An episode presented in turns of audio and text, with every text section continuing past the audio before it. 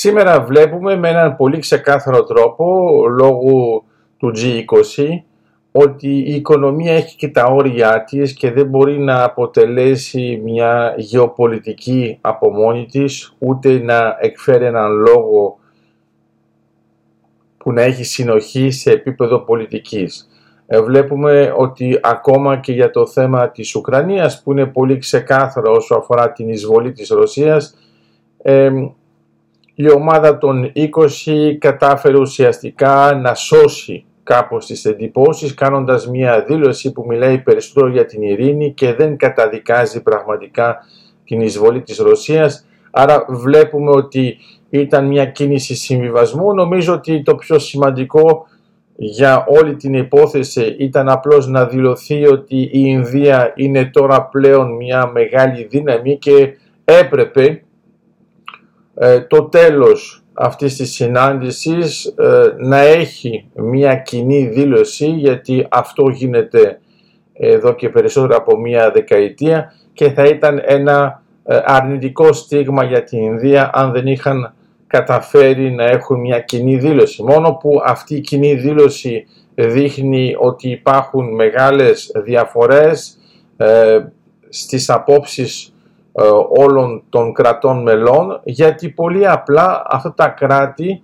είναι μέσα σε αυτήν την ομάδα μόνο και μόνο για λόγους οικονομικούς. Άρα αν εξαιρέσουμε το θέμα της Ευρωπαϊκής Ένωσης που έχει κάποια άποψη και στη συνέχεια αφού θα έχουμε και την Αφρικανική Ένωση που μπορούμε να πούμε ότι υπάρχει μια ενότητα τουλάχιστον τυπικά για τις άλλες χώρες επειδή το κριτήριο είναι καθαρά οικονομικό δείχνει απολύτως ότι αν έχουμε μόνο μία διάσταση, δηλαδή αν η ομάδα είναι μονοδιάστατη και έχει σαν κύριο πυρήνα μόνο την οικονομία, δεν μπορεί να καταφέρει να κάνει πράγματα που να ξεφεύγουν. Δεν μπορεί να κάνει ούτε καν γεωοικονομία, άρα φανταστείτε για γεωπολιτική. Άρα πρέπει να καταλάβουμε ότι είναι μια όμορφη απόδειξη για όσους ασχολούνται μόνο με τα οικονομικά για να καταλάβουν ότι όταν κάνουμε μόνο οικονομία θα έχουμε μόνο οικονομικά αποτελέσματα και δεν θα έχουμε ποτέ στρατηγικά αποτελέσματα. Και αυτό σημαίνει πρακτικά ότι άμα θέλουμε να παίξουμε έναν ρόλο σε επίπεδο ανθρωπότητας και υποτίθεται να λύσουμε προβλήματα που δεν μπορεί να λύσει ο καθένας ή κάθε οργανισμός ξεχωριστά στο επίπεδο της ομάδας των 20 σημαίνει ότι πρέπει να έχουμε και μια άλλη εμβέλεια. Αλλά επειδή υπάρχουν κράτη που ξέρουμε ακριβώς πώς λειτουργούν μέσα σε αυτήν την ομάδα, σε επίπεδο γεωπολιτικό, καταλαβαίνουμε ότι δεν υπάρχει πλαίσιο ε, συμβατότητας. Άρα από τη στιγμή που μερικά κράτη έχουν μια γεωπολιτική που δεν είναι συμβατή ούτε καν με τους άλλους αλλά ούτε καν με αυτό που θα ονομάζαμε εμείς μια στρατηγική της ανθρωπότητας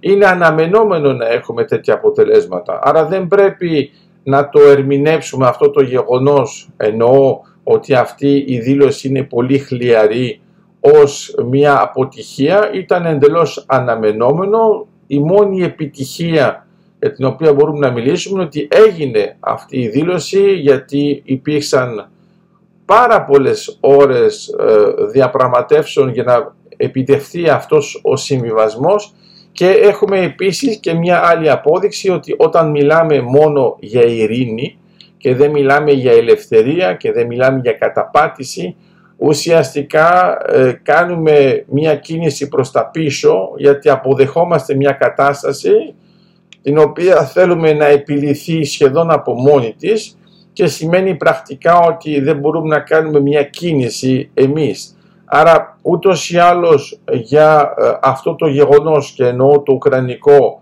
δεν περίμενε κανένας μια επίλυση από τους G20. Αυτό τώρα είναι αποδεδειγμένο με αυτή τη συνάντηση. Παρόλο που ήταν αναμενόμενο, ξέρω ότι μερικοί σίγουρα απογοητεύτηκαν γιατί ήθελαν κάτι που να είναι πιο ξεκάθαρο.